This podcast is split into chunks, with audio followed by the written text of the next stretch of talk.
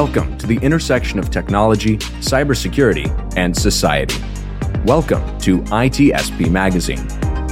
Let's face it, the future is now. We're living in a connected cyber society, and we need to stop ignoring it or pretending that it's not affecting us. Join us as we explore how humanity arrived at this current state of digital reality and what it means to live amongst so much technology and data. Knowledge is power, now more than ever.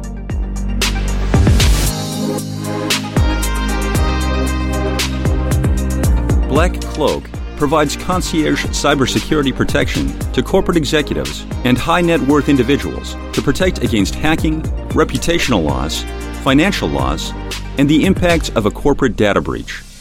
Learn more at black cloak dot io.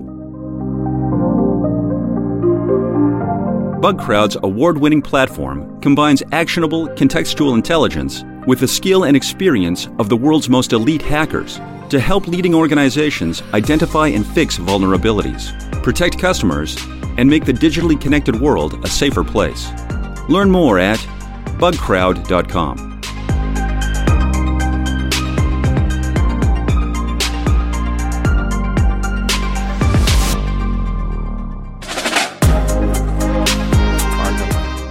Sean, I pay uh, big money for my brand. How is that going? It's going great, because I, I use all of my c- customers to uh, create it. Oh yeah, so you pay somebody, but then you have absolutely no control over it. No. Nope. you let you let the others do it. You know, I, I love that you say that, because today on this Redefining Society episode, we're we're gonna go a little bit outside of cybersecurity. I, I would say completely outside of cybersecurity. And uh, we talk about technology related to the way we create content and the way that the, our brands, our companies are perceived nowadays. So what you said is very relevant, because it's about how much control do we have now on the way that um, that we're portrayed on the on mass media and the general media over there. And uh, do you ever Google yourself? I'm kind of scared of it. I... Uh... I Google myself every day. Oh, no, wait, that's something else. Is it, that's the song, uh, You're So Vain, when it comes in? Exactly. Or You're So Scared. Somebody's watching me. Yeah, exactly. Well, I, um, uh, are you excited? I mean, uh, this is going to be an interesting conversation, Marco. I think there's a lot, no no question, the, the amount of content out there and who's creating it and who's mining it and who's using it, and and then the perception of it. And of course, I suspect we'll get into the uh, the technology behind all of this, where um, we as humans kind of get out of the way and, and technology starts to do some of these things for us. And, and, and that's not scary at all. It's going to do what we train it to do, or forget to train it to do. Exactly. Exactly. There is a, we open an entire new box there, a new can of who knows what kind of worm there are in there. But you know what? We invited a guest. We're going to uh, let him self introduce to the show and to the audience, and then uh, we'll, we'll go from there. So if you're ready, I'm going to pass the ball to Christopher Willis, and he's going to let us know about uh, who he is and what he does, and why is he going to make this conversation interesting for us. Bring bring the content to us, Chris. Well, bring the content. Uh, my name is Chris Willis. I'm the Chief Marketing Officer at a company called Acrolinx, um, based out of Germany and uh, in the Boston area. Uh, we are A I for enterprise content uh, improvement, essentially. So making content higher quality and more effective. Um, and uh, the conversation that we're going to have today, I think, is going to be largely around the way that content shapes your business, um, especially now, uh, after the, the happenings of the last couple of years. And that's going to make it interesting, because as soon as you put artificial intelligence in there, we expect that we can just sit down and see things happen. And uh, it's not really like that, is it? It's it's not. It, it could be. Um, but I think, you know, writers still write as an art. And uh, if we automatically change the content that's being written, um, as a as a function of, of our A I. Um, it could potentially not just change the context of what's being written, but really bum out the writers um, that are trying to create with with their thoughts and ideas. So, you know, could we do it? Sure, we could do it. Um, do we do it right now? No. Um, but there is, I suppose, a future where there is automation around that. So let, let, let's start at kind of the beginning, Chris. And, and as a content person of many, uh, many days now, th- there's different types of content for different types of audience. Um, some of it's pure storytelling. Some of it's finding data and research and trying to present some information to somebody to help them think about a particular situation in a certain way, right? So how how have we evolved in terms of how content is created? I was joking that, that we pay a lot of a lot of money for somebody to, to create our content, but then a lot of it's already created elsewhere by our customers and by our partners and by analysts and all kinds of other places. So how do we get started with content? Where have we been going with it? Well, so content is a loaded word, right? Um, what is content? And, and everybody that creates content thinks of it as what they do. So, I mean, for me, uh, I'm in marketing. When you say content, I'm thinking of content marketing. I'm thinking of ebooks and webinar slide decks, um, one-pagers, product information. That's that's what we create, but that's just me. Um, my technical counterparts in my organization are creating, you know, the U I strings that sit within our software. They're doing software documentation. They're doing product manuals. Um, our support team creates uh, support tickets, absolutely content, uh, and really everything in between. And I think over the course of the last several, well, if we go back even further, for the last ten years, maybe, maybe we've all been selling this fear, uncertainty, and doubt that comes from the future digital shift. It's coming. You got to be ready for it. The internet is taking over. And someday your only touch point with your consumers is going to be through the internet. And that's never going to happen. That's silly. That's that's fear that I'm pushing into your organization. Flash forward to March of twenty twenty, and all of a sudden, there it is. It happened. Um, we turn the corner, and the digital shift has occurred.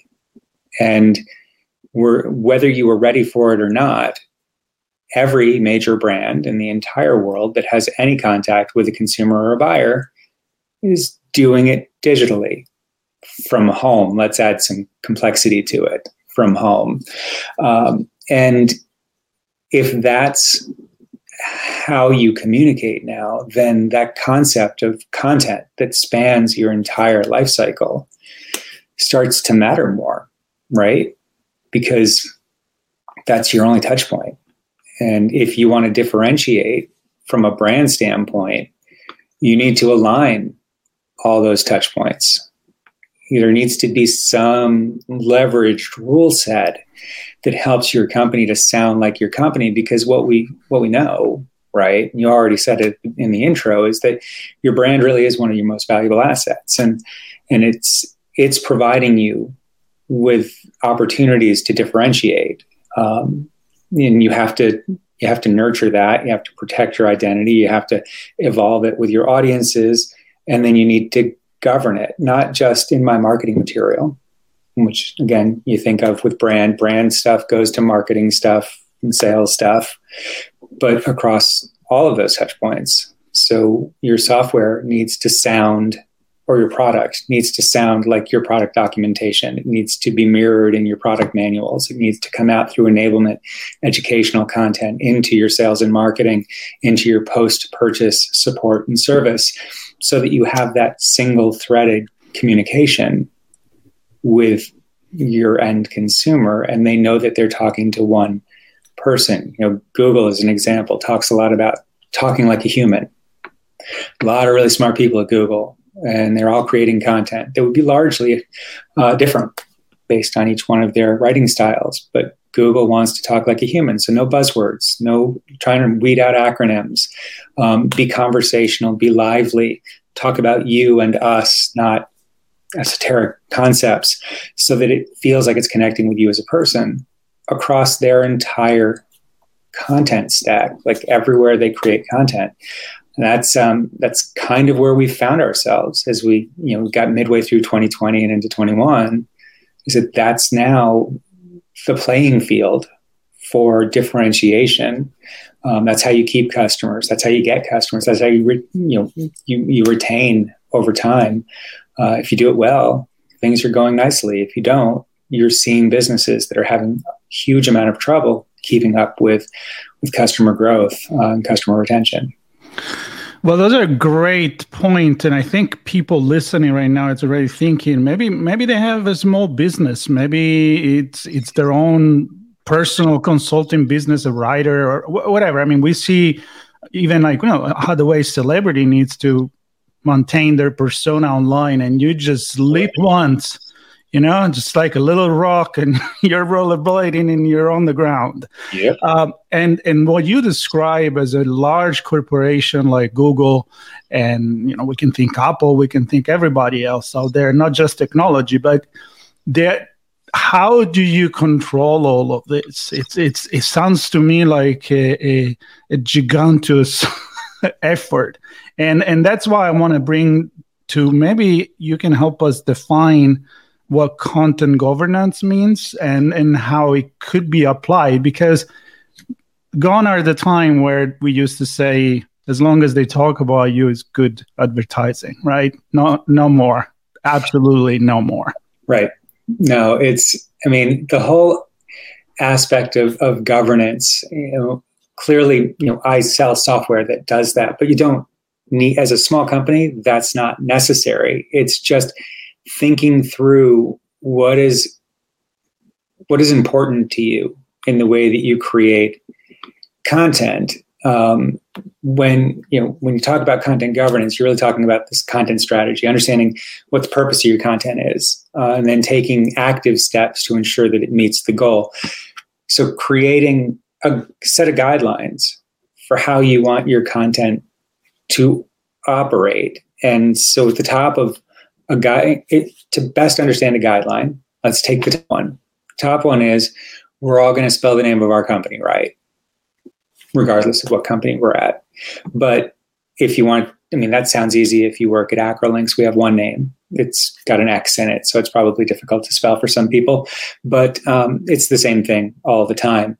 But if you're American Express, right? Amex, A E, American Express dot com, what are we right now?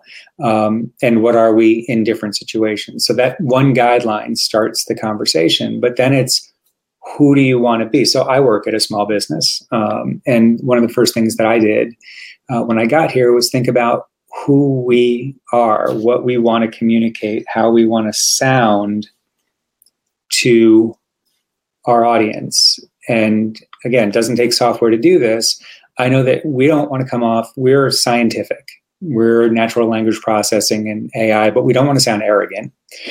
We want to be confident, friendly, and maybe a little bit funny, uh, but not outrageous. And all of this sounds exactly like what a marketing person would do, right? Putting together a bunch of words of who we want to be, but can you make that in your in your business actionable?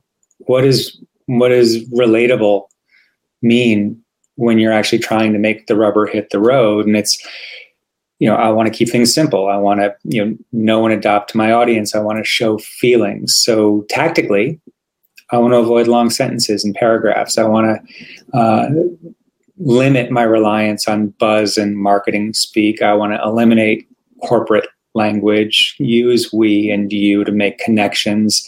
And those rules, you know, again, that just becomes the thing that you publish to the people that write. The challenge in any business of any size is that everybody writes now. You don't have a pool of content creators necessarily. Um, a byproduct of going to work every day is the creation of, of content and building that content asset in your business without even knowing you're doing it. So publishing these rules, putting together your style book and making sure that everybody understands it and uses it is a way to be active with that governance. Um, but the first step is understanding that content strategy. What am I doing with my content? What is it supposed to achieve? How do I need it to sound to do that? Fun story.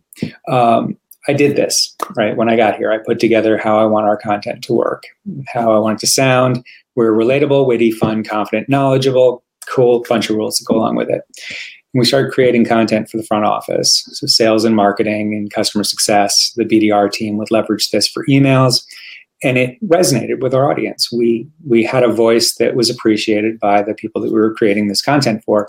So me, as a a, a bit of a megalomaniac, went on a power kick, said, cool, I want everybody to use this. Who else? Who's doing stuff here? Who has content? And uh, I ended up shooting over to the uh, the support team and said, here's the set of guidelines I would like you to use. And they said, cool, thank you. And they started using the guidelines to create uh, responses to support requests. You know who doesn't think that we're relatable, witty, funny, confident, or knowledgeable? Our support customers. They just want an answer. They just want an answer. Please don't make it funny. Please don't, don't do that. Just tell me how to do this. Solve it. Add clarity and consistency. Align with terminology. So these are all other examples of guidelines that are more important than, in this case, um, things like liveliness um, and and um, connection. They they care more about consistency, clarity, terminology use. Um, and well, talk to me, Chris, about con- context and the type of delivery, because one one thing is uh, a marketing message that mm-hmm. gets pushed through, let's say, a press release or through a news alert or through some report somewhere, or it's a slide deck that's being uh, presented in, in a video slide on on this, on the on SlideShare or whatever it is, versus a conversation where you're having uh, an interaction with a, with a prospect or with an analyst or with uh, uh, an investor. Or, or the other, where you're you're almost responding to information in the, in the context of support. So different, and there may be a gazillion other examples here. But how does context and the type of conversation change the way you collect, procure, ingest data, massage it to be what you want it to be, and then have a response based on that? Yeah, I mean, it, it, that leads right into the whole concept of, of modular data. Um, so having pieces of information pre-answered, if you will, uh, for use throughout your organization. So when your board member asks you how many customers you have, that's a super easy thing to mess up. Um, but having a piece of data available that is, we have X number of customers, these are examples of customers that we can reference, um, aligns everybody on how to answer these questions in modular data, whether it's on the technical side with, with X M L and D I T A, or on the marketing side, just storing a data table full of information, um, helps to bring the company together. It also becomes the talk track. Um, so in conversation, you're essentially learning as you go. And by presenting not just the talk track, but the reasoning behind the talk track, it helps to get everybody to understand why they're saying what they're saying and build that alignment over time. So I need Sean always to go to the data, right?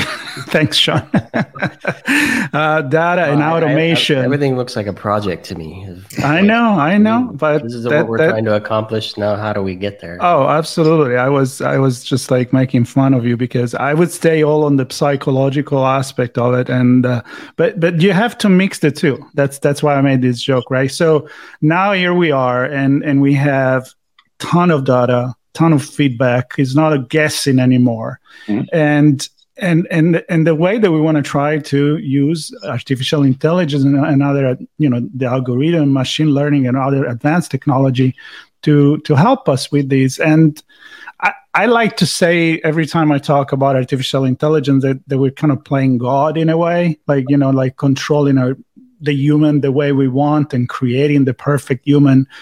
And if there is one thing that artificial intelligence is doing quite well compared with other things. It's it's understanding the language, right? Uh, translation and all of these, and of course recognizing visual and sound and all of that. So it, it's very narrow, but certain things can be done correctly. But then you have that creative, contextualized issue of how human react to things in a normal, spontaneous human way, and artificial intelligence, you need to prepare it in a way to do that. I don't think it's developing their own persona. Not yet, and I hope it never does, to be honest with you. So tell me how now you can connect, and what is fantasy and what is reality when you talk about artificial intelligence in creating content, honestly? Well, I mean, each day there gets to be less and less fantasy. There is absolutely systems that will write content, and it is, it's interesting. I, I've, I've tried several of them, and they, I mean, I would say it works. It's useful. You still have to know what you want to say. You still have to create pieces of content. Um, and then the A I systems that write content will extrapolate out from there. I don't think that any individual writers in the world are going to lose their job as a result of that in the next however many years. Um, where this gets more interesting and more useful um, in today's world is with a A I-driven system that into which you can pour your guidelines. So as a content owner, I have a whiteboard in my office, and on that whiteboard are all the things that I care about from a content strategy standpoint. So that's going to be, you know, correct language, consistency, um, scannability of my content, my tone of voice, the clarity. So essentially what education level I'm, I'm writing for, um, all of my brand language, um, terminology, words we use and words we don't use. Um, it could be emotion. It could be inclusive language. It could be legal terminology. All of that is is written up here. It's, it's great. I can show my board that I know how to c- create content, feel really good about it. The problem is I'm sitting in my house right now, as is the rest of my team, so nobody can see my whiteboard. And if they could, they probably don't care that much about it because everybody's just trying to do their job. Nobody that works for me is a full-time writer. Um, so they're just putting things on paper. So what you would want to do here is take all of that that's on my whiteboard and consume it into a system that would use those, set those up as, as guidelines, right? And then with those guidelines, we're aligning, we're reading content that's being written and then aligning it with those guidelines. So pulling, you know, the, the natural language processing is pulling uh, streams of characters out of your content, extracting that, um, identifying the tokens and sentences within there, and then adding linguistic data. So morphology is an example. Um, then identifying terminology. So using variant detection to identify terminology throughout that, um, applying our, um, in, in the case of my company, our proprietary rules, um, patterns on top of that, then pulling out you know, mix of rules and statistics to create a tone of voice, and then leveraging in the rest of that guidance. So it's making sure that as I write, I'm staying on track. And the reason that we do it the way that we do it is because we think that the art of writing still comes from the person. And I want you to be able to say the things you want to say. I care most about the fact that it's readable. It's using the correct words. Um, but as an example, in my last company, we were a testing company. We were a mobile cloud testing company specifically, but we sold to DevOps. And DevOps folks don't test software. They care about quality software. They don't use the word test. They're not software testers. They're not Q A. So strip the word test out of everything that we create for public consumption. But Marco, I can't tell you the name of our, I can't even tell you what we do without saying test. Like, it's impossible. So assume that everybody that writes content for me throughout my organization and externally uses the word test liberally. And sometimes they mean it. Sometimes they're using it as a verb. That's cool. Um, but if they use it to describe what we do, we need to catch that. So I can't just automate this. I can't say every time you say test, say quality. It doesn't work that way. There needs to be the ability to maintain context. And if we take that away, if we automate, if we use A I to completely sanitize content and align completely with guidelines, it's going to change what people say. It's going to make work more difficult. It's not going to be a benefit anymore. It's it's going to be a headache. And that's something that would essentially cause any potential technology to die on the vine. If it becomes a pain in the butt, nobody's going to want to use it. And that, to, to me, is what what strikes me, because, again, looking at this from a from a project development perspective, I love the idea of abstraction and containers and compartments and modules, and and you can kind of piece things all together in different ways depending on what you're trying to do. And in one sense, I'm thinking about it in terms of, okay, I, I have this core set of information. I want to create a message from it and deliver it to many places, whether it be in blog format or a video format or a TikTok or whatever it is, and who knows what's coming next, right? Mm-hmm. So we can take that and deliver it, but is it always going to fit those different things? And then the other the other thing I want to touch on is kind of the, the timing, where a story three years ago, a really cool customer use case is not appropriate today. Maybe that company did something bad, or with or they that ad campaign was running in an environment that just had a mass shooting, and it's not appropriate to run that ad in that environment today. How how do we use technology and perhaps A I and, and machine learning to protect ourselves from situations where we're not able to deliver new formats, and when we do, maybe the timing is not right? So I don't know if you're personal friends with some of the companies that I talk to on a regular basis or not, but it sounds like you are, because risk, as it turns out, is one of the biggest reasons that companies adopt this type of technology.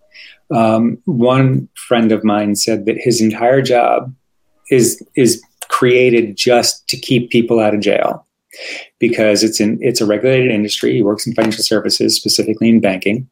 So there are compliance and regulatory issues that they deal with constantly. Things are always changing. So something that you wrote last quarter, last week, could be outdated immediately.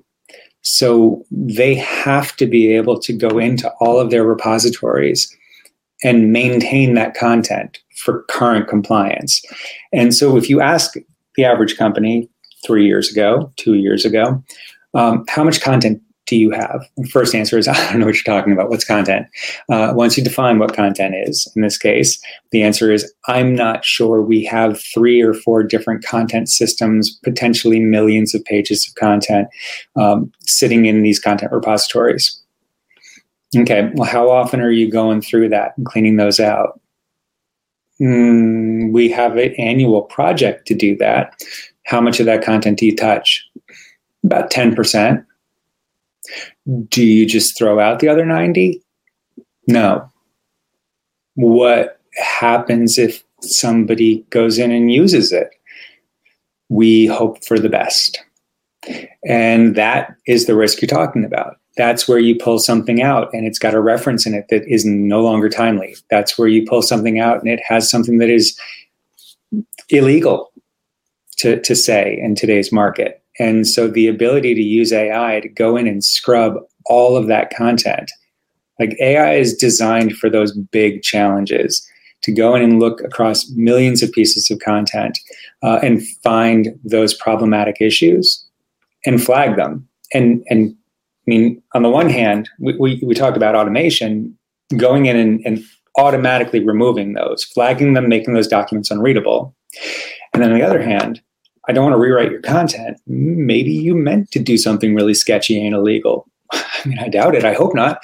But that flag now triggers an action from a human to go and look at it and identify the issue. Here it is. What do you want to do with it?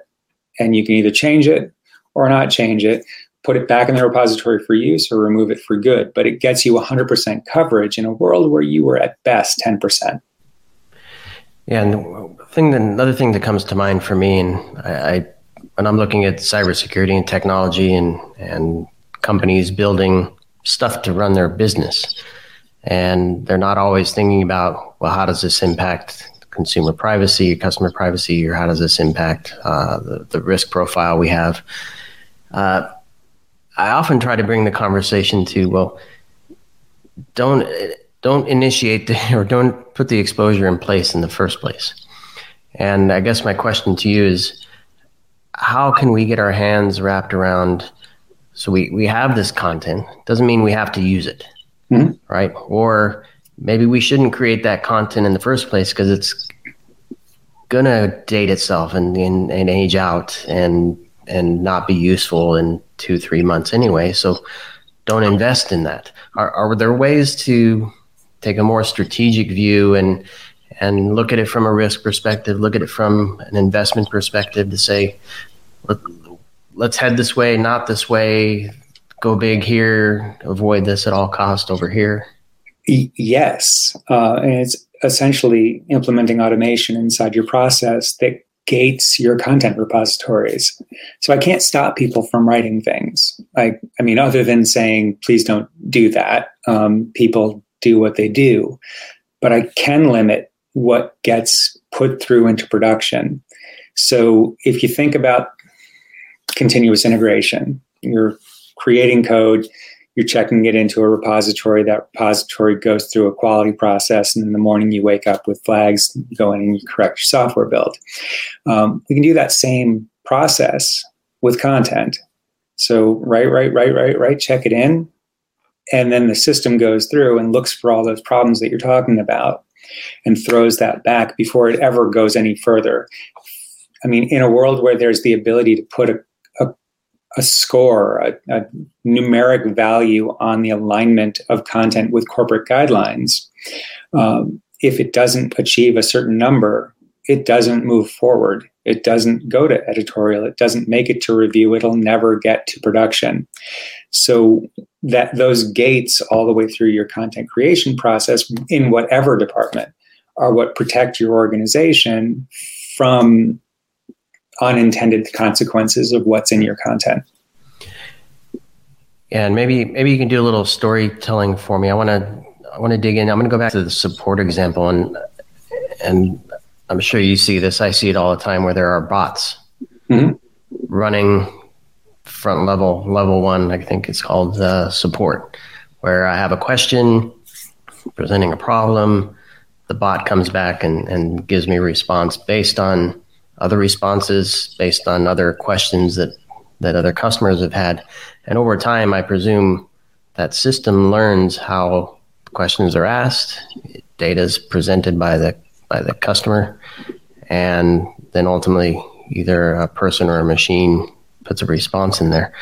How, how does that system work in terms of, I don't know if you can answer this question or not, but how does that system work in terms of making sure that we're not letting this kind of what I was joking about in the beginning, letting the customer drive the conversation versus the machine in the back just responding because the customer is so heavy and consistent with their language and the words that they're using? Yeah, I mean, that's a, that's a big challenge that all of the, the chat clients are dealing with right now, is that you you only, I mean, you only start with so many available responses, and your system will get smarter over time. And you're leveraging that that data that's coming in and the feedback that you're getting. But that feedback loop becomes the critical piece of it. If you can't assess whether or not your assistance was valuable, understandable, clear, consistent, um, leveraging the right words, um, then it doesn't get smarter. And that's one of the things that I think we didn't think about back at the beginning of chatbots is, here's your answer, cool, end of conversation. And that can't be the way that this works. It has to be this two-way conversation of, am I solving your problem? Because it's the only way that we're gathering the feedback that makes the A I, in this case, smarter. Um, and then when you build into that, the fact that there are people in the background that are creating answers, uh, that are feeding into this engine in real time, They need, they need to be creating answers that are clear and concise, that solve problems. And the only way that they're getting feedback on the work that they're creating is through that real-time feedback from the end user.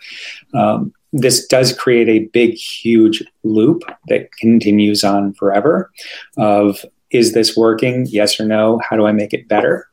And then you bring in the third le- the third level on this, which is they're people. And they're using their language to solve this problem. And how do I align them with the voice of the business, or at least the attitude of the business? Because what What you see out there is that people start writing like they write, and you're getting emojis and shorthand, and that A, isn't helpful, but B, very rarely uh, is part of the personality of the brand that they're presenting for. So if I if I'm communicating with the Erica bot at Bank of America, my bank, and Erica starts throwing emojis and thumbs ups at me, I mean, yikes. But you know, so somebody is going to love it and somebody is going to hate it, because when you're a storyteller or when you communicate, I mean, we as human, and I go back to that, we we know how to adapt. I mean, you you. Why so hard to text, for example, interact with text and language when you don't have the feedback of the visual aspect, when you have, you know, you you you don't have the hands gesture. Of course, I'm Italian here. You can't see the podcast, but I'm going to do that. And so that's already a handicap right there. And uh, but but I'm going to go back to the way we start every conversation about artificial intelligence. There is this expectation, and I have to thank marketing department for that too. We got A I, we can do whatever we want. It's going to take care of everything, especially in cybersecurity, to, well, it's narrow, it's helping us. It's kind of like the car's not driving itself, but if you have a good autonomy, I still need you to drive the car. And I'm going to help you to stay in the lane. I'm going to brake if it is an emergency. I'm not necessarily going to drive from point A to point B all by myself. Not yet. So I think we can wrap this conversation with considering that writing and, and creating content. I mean, we create content. That's that's our job, right? Podcast, you can do it writing. You can do telling story. You can do visually. We we do need the the human creativity to do that. But I think that the, the bottom line of this and the and the content governance come in when you want to have certain rules and really be sure that the company presents itself the way that you want it to be. Although at the end of the day, the brand is what the consumer think it is, is not what we're trying to make it happen and and portray it that way. So, um, Sean, unless you get something else to add, did, you know, when we talk about this, I can go forever. The, the recent story for me, and I don't care which way this went, um, but I, I started using a new service here in, in, in town, and I was referred to as Mister Martin, Mister Martin, Mister Martin, every time I went went to this place. And then all of a sudden it switched to, thank you, Sean. And that switch, I don't care. Um, either is fine. They're, they're both me. But the switch was different and caught me. And I guess my point is, there may be different people expecting that emoji from the Erica app, right? Or or maybe maybe the brand does change and the Erica app starts to use emojis, uh, and and that switch could be off-putting. So I guess my question is, we if we don't think about the users in this scenario, and all we think about is the content and how we use it and how we portray ourselves, and forget about the other side of this, I'm, I'm always concerned of where where things can go. And I have a hundred questions in my mind based on just that whole thing, but. There's oh, yeah. a whole nother half an hour talking about audience. Oh, you know what? Maybe we should have another conversation, and we, we, we have fun with, you know, language changing. It always changed. You know, it just took a lot longer. Now it changed so much faster in our society. And Sean, it makes me think that maybe, and I'm quite sure that could be the case, like a, a, a bot will start using an emoji maybe if you have used an emoji. So it's like, okay, this this guy likes emoji. Let's give him emoji back, right? So there could be a variable right there that A I is is learning the way that you want to be referred to. Do we want to be called Shen, Sean, Martin, Doctor, whatever? Gangland emojis. All I can think is that I ask Erica if I have enough money in my account to make the down payment on my car, and she gives me the grimace face back. Okay, I get it. Nope. Yeah, or the rolling eyes. That, that. It was like, you know what? No, no, not today. Well, Chris, this was fun. And I, I really hope that people had, a, as we usually say, you know, and they had a good time, they learned something, they have more questions in their mind than when they started this podcast that makes it successful, because we love to make people think. So thank you so much. And for everybody else that maybe there'll be, if you have some resources, maybe, you know, that, that can talk about the, this this concept of content governance and so forth, uh, share it with us, and uh, we will eventually put it in the notes. So fantastic. Thank you so much. And to everyone else, we'll see you next time on the next episode, episode of uh, Redefining Society. Thanks, Chris. Thank you.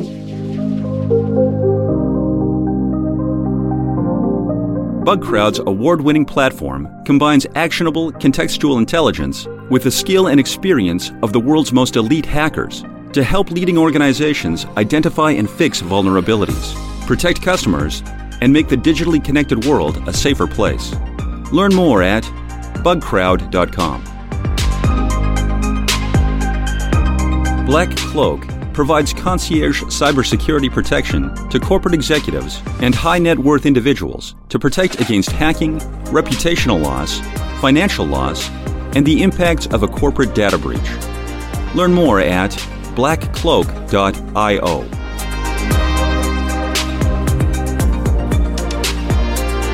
We hope you enjoyed this episode. If you learned something new and this podcast made you think, then share I T S P magazine dot com with your friends, family, and colleagues. If you represent a company and wish to associate your brand with our conversations, sponsor one or more of our podcast channels. We hope you will come back for more stories and follow us on our journey. You can always find us at the intersection of technology, cybersecurity, and society.